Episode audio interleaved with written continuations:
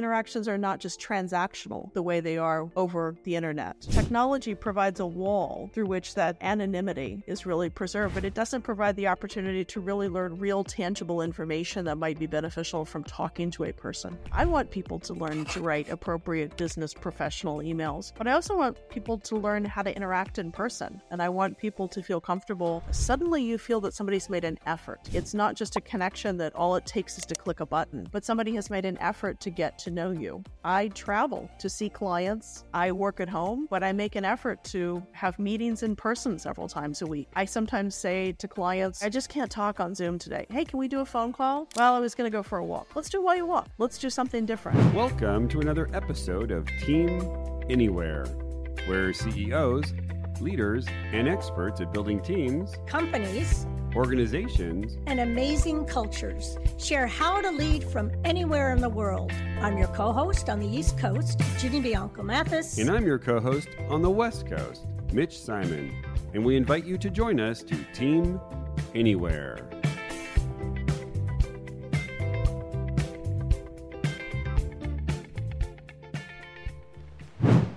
Hello and welcome to another episode of Team Anywhere. I am your host, Mitch Simon, on the West Coast. And on today's show, we have Laura Terrell, a practicing lawyer, business coach, and a former special assistant to the president at the White House.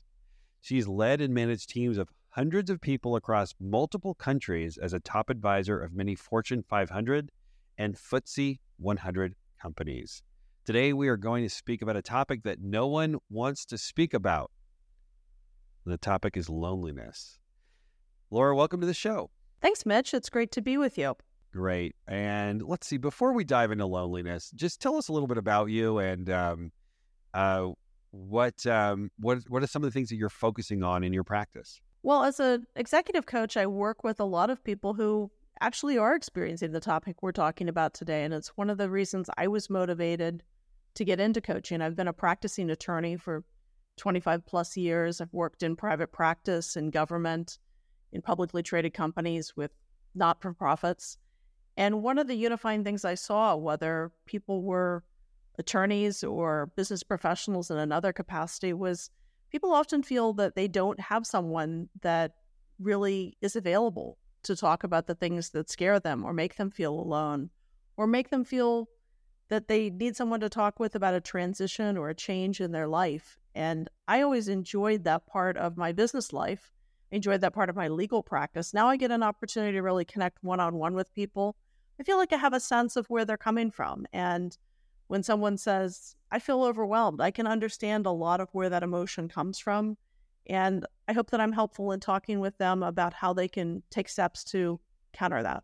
Thanks for that. I think one of the reasons we started this podcast in 2020 was, I think, for a lot of personal things that are going on in my life personally, which was end of a relationship, beginning of a very scary time, not knowing what was going on, and then frankly being alone in my house for the most part. And I had just read the book on loneliness by the Surgeon General of the United States, and I thought, oh my gosh, if our loneliness stats are so horrible. The book was written right before the pandemic. What is going to go on as we move forward in this world? So I'm going to share some stats that I looked up before this call.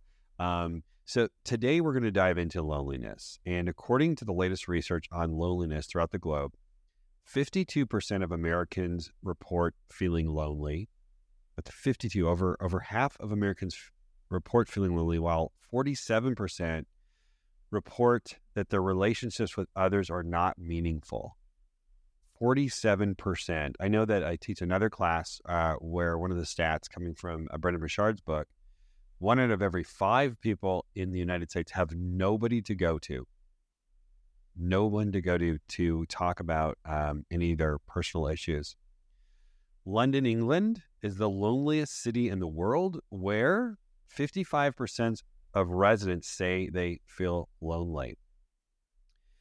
Only 59% of Americans say they have a best friend, and 12% say they feel they have no close friends. Another very sad statistic, 57%, single or not, 57%. This one just makes me cry. Report that they eat all of their meals alone. This is single or not. And I know we're going to talk a little bit about different generations. 43% of those aged 17 to 25, and I have a lot of kids, 4 kids, and 2 of them fall into this category. 43% of those aged 17 to 25 feel lonely, and less than half of them feel loved. 22% of Gen Xers say they have no close friends, while 73% of millennials say they are lonely. As you look at these stats, how do you feel and what's on your mind, Laura? I think they're just as shocking as you've expressed about them, Mitch. I think when you hear a number like 73% of an entire generation feels very lonely, feels very alone. People eating dinner alone, people not feeling that they have a best friend. I think that tallies with a lot of what I see with clients who are saying, I don't really have somebody I can talk to, or I don't feel comfortable sharing this. I think there are a couple of dynamics that come into play there. One is something that you mentioned, Surgeon General Vivek Murthy. One of the things that he's talked about in a different context is the impact that social media and technology have on our lives. He recently did, I think, an editorial in one of the major papers about suggesting that he doesn't give his kids access to social media and a phone until they're in their teens. And a lot of our dependency on technology, we could talk about this as an entire separate topic, but a lot of our dependency on technology, I think, generates a sense that we can answer questions by typing something into the Google or the Safari search bar. We can find the answers by getting a good article, or for some people that research is a part of their lives. Maybe it's, as a lawyer, you're used to being able to look for the right case or look for the right statute.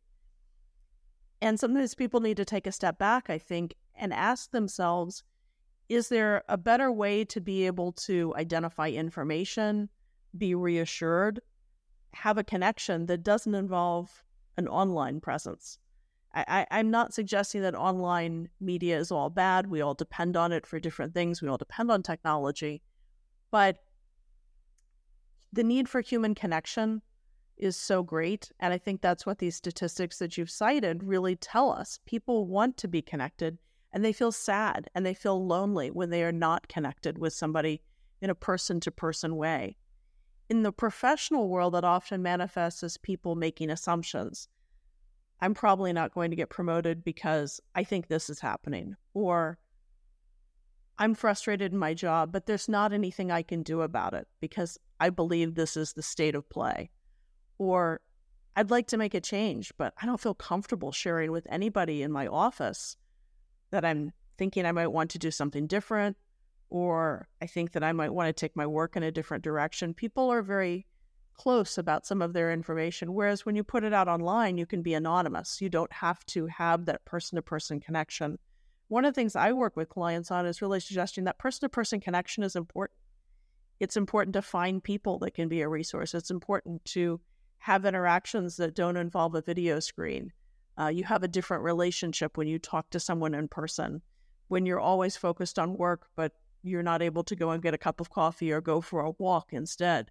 And look, COVID has changed some of that because we got so used to working in a world and existing and living and having a personal life in a world where we were isolated.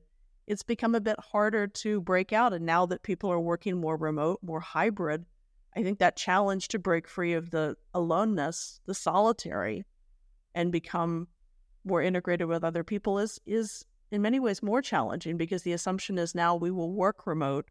We will work alone, we will work in a solitary place, and we won't need as much to access others.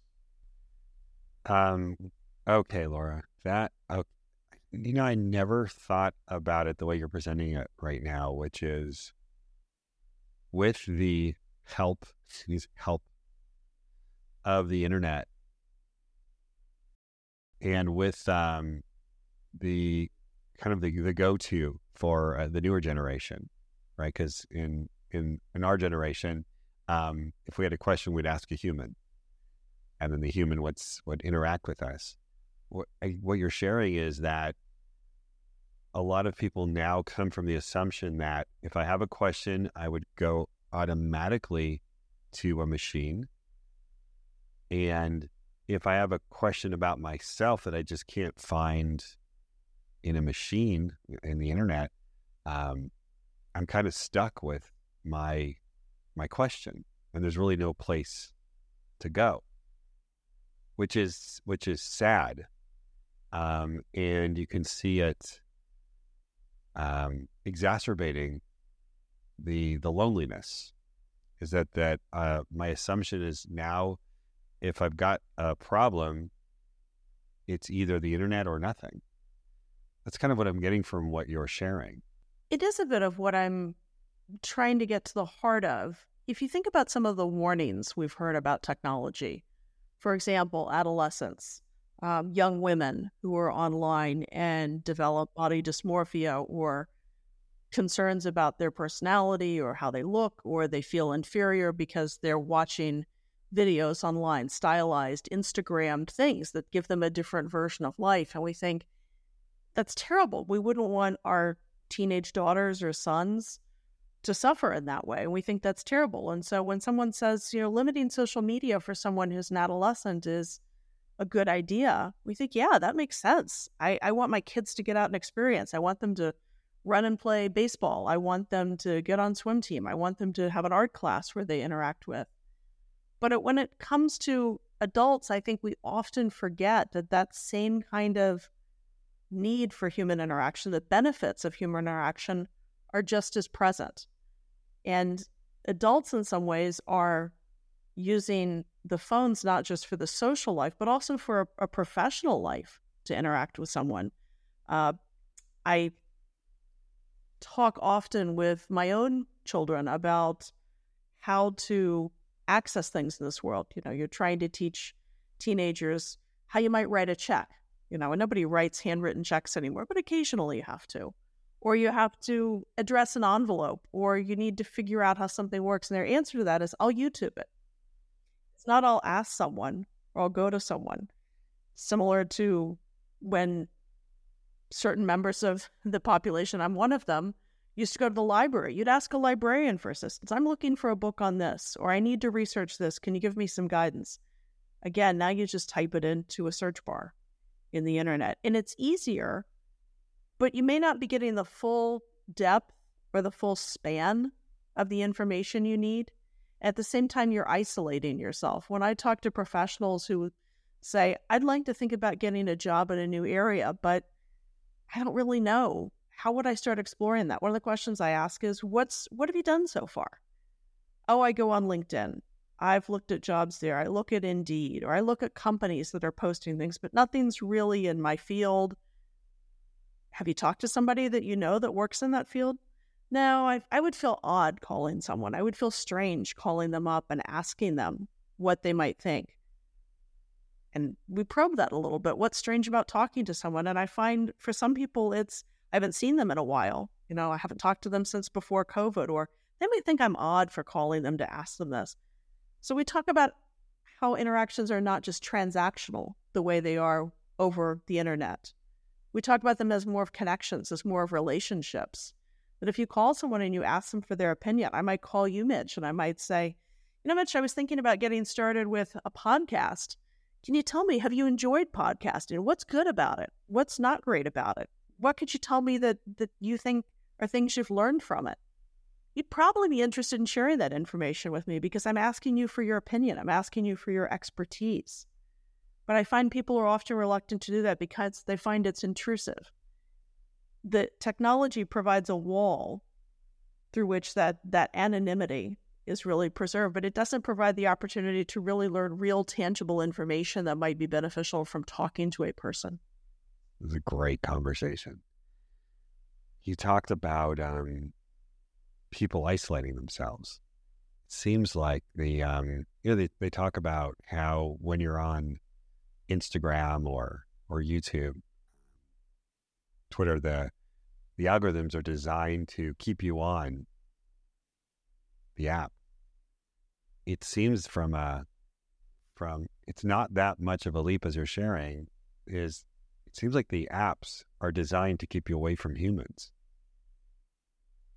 It's because it's a dehumanizing experience that's designed to have you not even consider a human to be part of your life if you can theoretically find everything online. I think that is a very real concern for many people. And it's added to now by people not going to the office. Look, I get it. There are things that are great about having a hybrid role.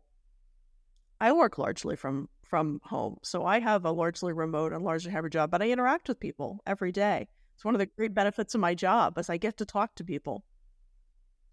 But as companies have said, we don't need you in the office 5 days a week. You think, well, if I go in on Wednesday, there's nobody there. Thursday's not the best day for me to go in. And eventually, you have to be more intentional in connecting with people. You might say, Mitch, I'd love to get lunch. Or is there a day that you're in the office this week? I'm there on Tuesdays and Thursdays. Oh, Laura, I'm only there on Mondays and Wednesdays. I wish I could, but we'll have to align it.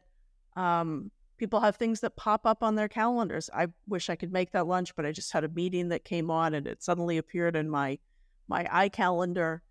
It becomes harder to really find a way to connect personally, and people's reaction to that is to say, I'll just retreat back into online. That's where I'm finding this person the most. That's where I'm finding the way to talk to this person. When I hear people saying that they're lonely, I ask them, what did you do when you were, looking to make friends in high school? What did you do when you were looking to interact with people that have an interest in skiing the way you do? Well, I joined a ski club, or when I was in high school, there are plenty of people around. It was easy to talk to people. Where would you find those people now? And people draw back, well, I guess there are Facebook groups, or I guess there are online groups. And I think that is a good way of initiating certain things, but it takes time and effort to connect with people in person. And we're finding that we can get instant gratification, and it comes quickly, and we can make it move in a way that is faster, but less personal, more transactional, less relationship.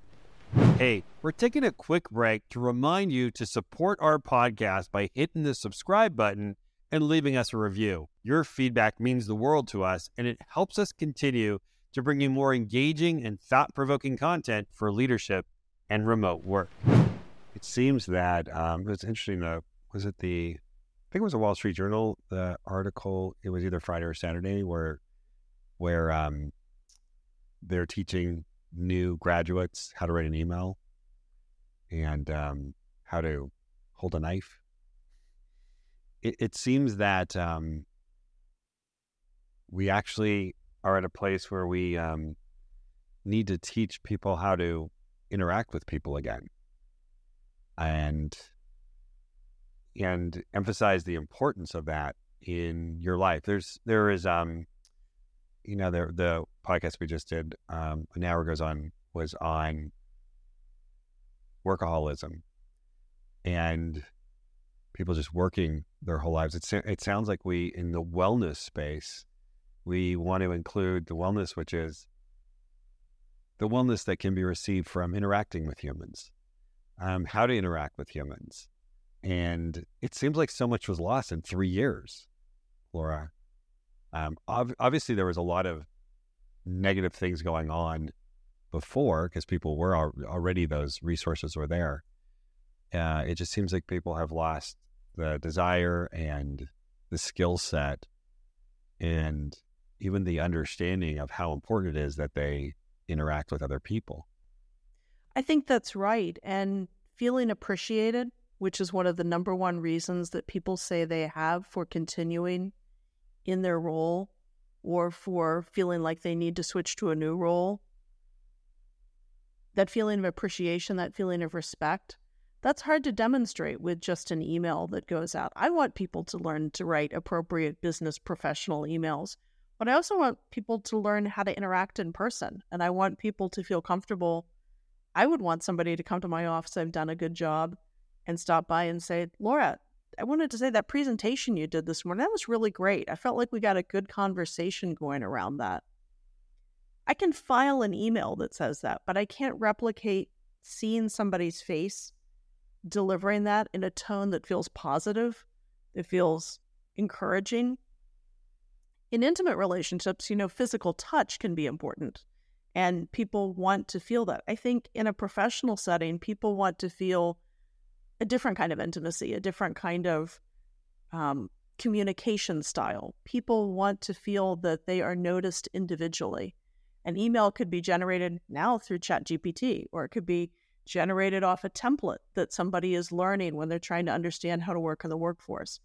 But when somebody personally takes the time to talk to you or says, you know, do you have time for just a brief walk? I'm going down to the corner to pick up my dry cleaning or whatever. Wanted to ask you your thoughts on something. I thought it might be great for both of us to get outside the office. Suddenly you feel that somebody's made an effort. It's not just a connection that all it takes is to click a button, but somebody has made an effort to get to know you. Had a client that I was talking with the other day who is based in one office and has colleagues in New York that this client would really like to have a better relationship with. And one of the things I asked was, could you go to New York? Could you go and say to those colleagues, I'm going to be in New York this week and I'd like to connect with you and I'd like to talk with you about some of the things I have in my mind. I won't take a lot of your time, but maybe if you have coffee or lunch. And the person's response was actually, they said, we do everything on email and Zoom now. I don't think they would understand why I was coming to see them. And anyway, I don't have a reason to go to New York. So, but you do have a reason to go to New York. You've just told me you want a better relationship. I couldn't just say, I'm coming to New York. I said, why not? That's a business reason. That's a professional reason. I want to connect with people individually. It might have a cost associated with it. That's a different issue. But to say that I want to connect with someone is a business reason. To have a valid reason for meeting in person is important. But that was so foreign because I heard what this person was saying, which is post-COVID, we do email and we do Zoom. I think some of the most formative experiences, though, that I've heard, not just from people who are Gen X or a baby boomer, but also from millennials and Gen Z, have been people that have said to me, you know, we worked on this project and we were all kind of in different offices and we got it done. But then my office took us all out for a happy hour one night. I never even see those people in the office, but it was really great. We actually felt like we got something done and we got something accomplished. I think the mechanism is going to change, whether that's a happy hour, going to New York, or meeting for coffee. But there is a need to overcome kind of that COVID hurdle of everything is electronic now and it's easier that way. Are you lonely, Laura? I'm not, but I work hard at that. And I think that's one thing I also share with my clients. Whether it's professionally or personal, I think you have to make an outreach. I travel to see clients. I make visits to cities where I have potential contacts or clients that are working. I work at home, but I make an effort to have meetings in person several times a week. I sometimes say to clients who say, I just can't talk on Zoom today. Hey, can we do a phone call? Well, I was going to go for a walk. Let's do while you walk. Let's do that. Let's do something different. Try to change the mindset. I think it takes work to connect with people. And I think that's another misconception. We were chatting before this call, Mitch, about this was going to be the cheerful side of loneliness. Right. But the other side of loneliness is, you know, it's not just being cheerful, but it's also you have to take actions to do this. If you want to connect with somebody in a dating relationship, you have to take actions to do that. If you want to have your children respond to you, you have to take actions to be present for them and to be engaged with them. And I think that's true in any other relationship. So I make an effort to have those out-of-office meetings. I make carved out periods of time where I can meet with people in different locations or different geographies. I try not to eat by myself. One of the things is I do have lunch, you know, maybe sometimes during the week by myself, but if I have my spouse at home or my kids at home, I say, hey, could we find a time when everybody's not on a call to be able to do this? So you have to be conscious of it. And I think sometimes people mistake that as this is too much work. But I think for me, I'm not lonely because I feel conscious of it. In some ways, I feel less lonely working in a remote job, being a coach, than I often did in an office environment where people shut their doors or people were not open to you stopping by, or if you knocked on the door, it was, I'm on a phone call, I can't talk. But you have to be intentional. And sometimes that took the follow-up in person also. Come back, sticky note on the door. Can I have 5 minutes of your time? These are important things to being able to talk to people and interact in person, but it takes effort, I think, to combat the loneliness. And again, the internet, the magic box, is not going to solve that. If you were a manager, you are a manager, but if you were a manager and you're a listener out there, what suggestions would you give to the manager to support his or her team members in this virtual world to help build the skill sets, just actually build the humanity and end the loneliness for your team members? I've spoken about and I've written about this. One of the things I think is really critical is to have team meetings. And I don't mean a team meeting for the sake of having a team meeting. It's good to have a touch base, but I think, especially in a world where people are often not present physically in the office environment every day, there has to be a purpose for it. We're going to talk about what the team goals are for Q3 2023. Or we need to do a recap of how this project went. We want to get everybody's input, what happened that was good, what did not go well, how can we improve the next time. I think people want to be asked for their opinions. They want to be included in the conversation. That's different than a meeting that is talking at people. Here's what we need to do. Here are the assignments. Here's what's next. I think people need to feel engaged and they need to feel a sense of purpose. And I think that's when team communication and team meetings are the most powerful. The other thing I would say to managers is I think people want to hear more individualized feedback. And, feedback is a tough topic because people can often say, I feel that feedback's just criticism, or feedback is my annual evaluation and I don't get much out of that. But that provides an opening, I think, for us to think differently. I often ask my clients, what would you want to hear if you were giving the feedback? What would you want to hear if you were the person receiving the feedback? And the things I hear from people are, I just want to make sure they actually know me. I want to make sure they've been paying attention to my work. And on the written page, that doesn't come across quite so much. It also doesn't provide the opportunity for an interactive conversation and for follow-up. I might say, Mitch, I appreciate you said you think my writing is strengthened and I should just keep doing the same things to improve over the next year. What are the things that you think that are the ones I should be focused on? Is it structure of my reports? Is it grammar? Is it the tone? Is it the substance? Can you give me some specifics? And I think people want specificity and an understanding from their manager that their manager knows what they're working on and is familiar with it and is giving them an opportunity, if the manager isn't, to say, let me tell you something else I've been doing. Let me tell you where I have a challenge, where I want to have some guidance from you. And again, those are hard conversations to have when you're on a 30-minute clock on Zoom and it's about to cut off, as opposed to being in person and being able to have that dialogue. What resources are out there for people who are hearing your message? The resources might be you, actually, connecting with you. What resources are out there for people who are listening to this podcast right now and are saying, gosh, you know what? I do need more human connection. I don't want to admit it. I do need more human connection, and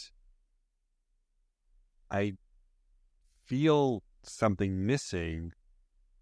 I almost know what to do, but I'm just not doing it because I don't know, because I don't want to make the first move. I don't want to look like I'm needy. God forbid you're needy in the United States, right? Well, it might be some advice or tools or conversations that someone could engage in such that they don't become one of these statistics. And really, it's basically look to your right and look to your left. One of you or two of you or all three of you are lonely. One of the most basic things that I think you can do is start by establishing a very small step you can take. That might be not sitting at your desk scrolling through your phone during lunch. You might say, I'm going to make a conscious effort, at least just this week, not to look at my phone, not to sit in front of my computer while I'm having lunch.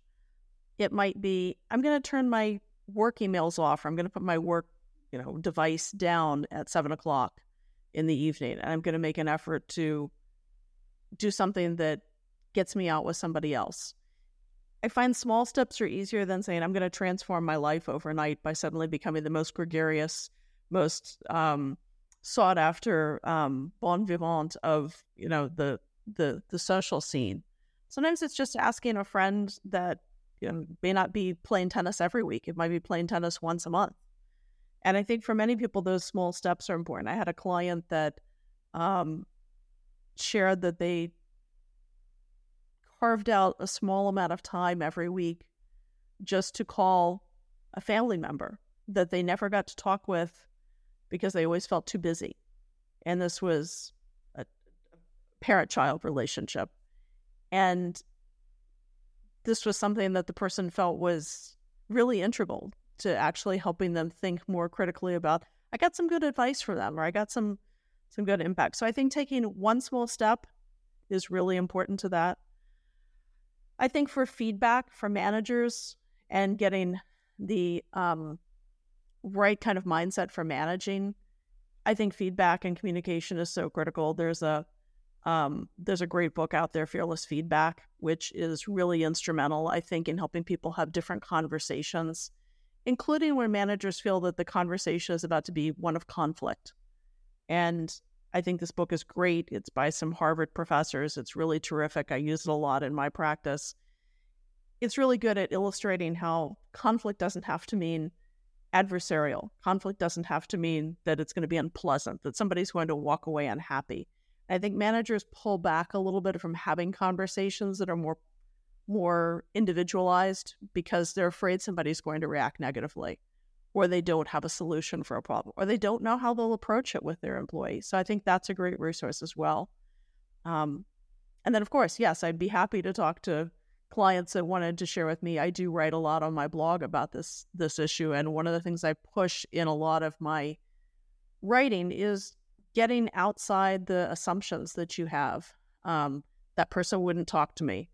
I don't need that information because I can get it from the internet. And really questioning, what do I really know? Most of the people that I know that successfully make a transition to a new role, for example, do so by having conversations with mentors, with friends, with colleagues, with former colleagues, not by just looking at a database or a job listing. How can we find you? You can find me at lauraterrell.com, LauraTerrell. I'm on LinkedIn as well, but I do my blog and my work mostly from my website. Okay, so Laura Terrell, so I pronounce it right now, lauraterrell.com. Well, Laura, this has been truly engaging, and this has been a great conversation, by the way, so I feel very connected to you and your information. I'm really glad that we didn't find all the solutions, but we definitely tackled this